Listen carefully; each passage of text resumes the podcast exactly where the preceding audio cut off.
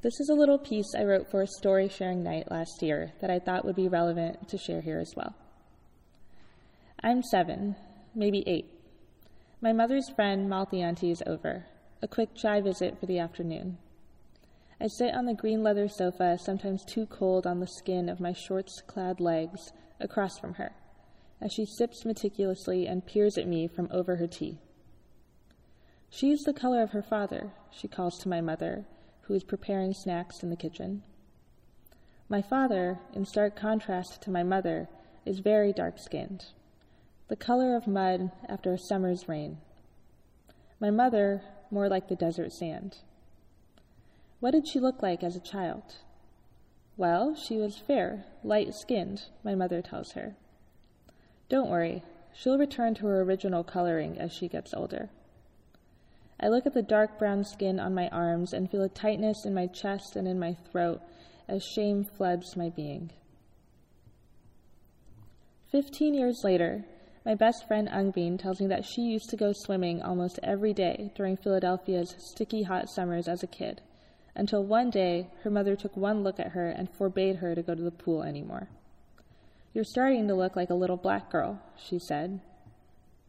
A family member tells me over the weekend that she's worried about going to Miami for her friend's bachelorette party in June. I'm going to look so black in wedding photos. It is no wonder my community is so anti black that so many of us perpetuate the very stereotypes and narratives that led to the deaths of Trayvon Martin, Sandra Bland, Eric Garner, Tanisha Anderson, and so, so many more.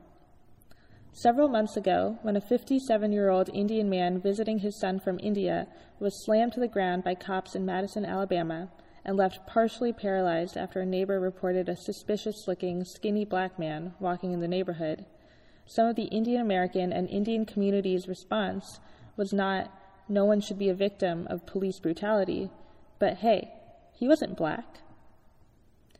How can we love others, including the color of their skin, when we cannot love our own? When the hatred we hold toward ourselves gets projected onto others? When we continue to play into the hands of white supremacy, still alive and well in this country, in this world, and in ourselves?